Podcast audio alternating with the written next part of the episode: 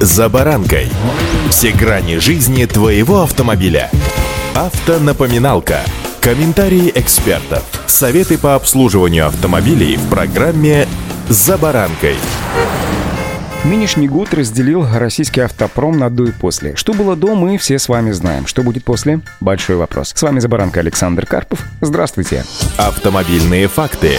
Из-за санкций российский авторынок разделился на три основные категории участников. Первый тип — это компании, которые, громко хлопнув дверью или по-тихому, но все же ушли из нашей страны. К ним относятся Renault, Nissan, Volvo, Mercedes, Toyota. Второй тип компаний, которые в настоящее время занимают выжидательную позицию. С одной стороны, они официально приостановили поставки новых автомобилей в нашу страну, но при этом не сделали официальных заявлений об уходе, предпочитая э, не губить, что называется, выгодный для них бизнес в России. К таким игрокам на рынке, в частности, относятся Hyundai и Kia, а также ряд европейских и японских брендов Шкода, Volkswagen, BMW, Citroёn, Peugeot, Subaru, Mitsubishi. Наконец, третий тип — это те автопроизводители, которые продолжают официальные продажи новых автомобилей в нашей стране. Увы, этот список не назовешь длинным. Кроме традиционных отечественных автопроизводителей АвтоВАЗа, ГАЗа и УАЗа, в него входит еще большая китайская тройка — Chery, Geely и Havail, а также занимающие более осторожные позиции в отношении нашей страны Jack, FAV, Dongfeng, Шанган и другие. Если в начале нынешнего года в нашей стране официально продавались новые легковые автомобили, более 50 автомобильных профессиональных брендов, то к концу текущего года их осталось не более полутора десятков. В 2022 российский авторынок кардинально изменился. По сути, ассортимент новых автомобилей сократился до моделей отечественных, корейских и китайских брендов. Из-за дефицита новых иномарок продажи новых автомобилей к концу нынешнего года могут снизиться по прогнозам аналитиков до 60%. При этом складывающаяся ситуация выгодно отражается на оставшихся в России производителях. Например, доля АвтоВАЗа в ноябре текущего года выросла до рекордных 42%. Такого результата бренд не достигал начиная с 2015 2025 года. Растут объемы продаж китайских автомобилей. Сейчас они занимают более 30% от всей реализации в сегменте новых автомобилей, тем самым потеснив корейский автопром, которому сейчас досталось почти 13% объема рынка. Логично предположить, что по итогам года расстановка сил будет, ну, приблизительно плюс-минус аналогичная, учитывая, что предновогодних распродаж, ну, не ожидается.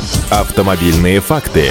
Если по итогам текущего года доля поставляемых по схемам параллельного импорта машин может достигнуть доли в 10% продаж, то в следующем году она может существенно вырасти, полагают автодилеры. Однако такой вид поставок они призывают рассматривать все же как временное явление. Доля параллельного импорта будет расти и может даже дойти до 30%. По параллельному импорту востребованы прежде всего те модели, которые перестали поставляться по официальным каналам. Безусловно, это автомобили премиум-класса или люкс-сегмента. Помимо параллельного импорта, российский автомобильный рынок в наступающем следующем году ожидает еще и продолжение китайского наступления. Однако и тут не все так гладко. С одной стороны, доля продаж автомобилей из Китая в нашей стране стремительно растет. Например, по данным автостата, если в начале 2020 года доля таких машин на российском рынке составляла всего лишь 3%, то по итогам третьего квартала нынешнего года подскочила до 26%. Но стоит признаться, что пока публично развивают свою деятельность на российском рынке только очень ограниченный круг китайских компаний. Большинство же представителей автопрома Китая осторожно относятся к бизнесу в нашей стране, опасаясь вторичного вторичных американских санкций, а также переживая за свое технологическое сотрудничество с крупными западными автомобильными компаниями. Одновременно продавцы в России отмечают внимание китайцев к премиальному сегменту. В последнее время очень многие китайские автопроизводители перешли как раз в премиум сегмент. Что будет дальше? Поживем увидим, как говорится. Удачи! За баранкой!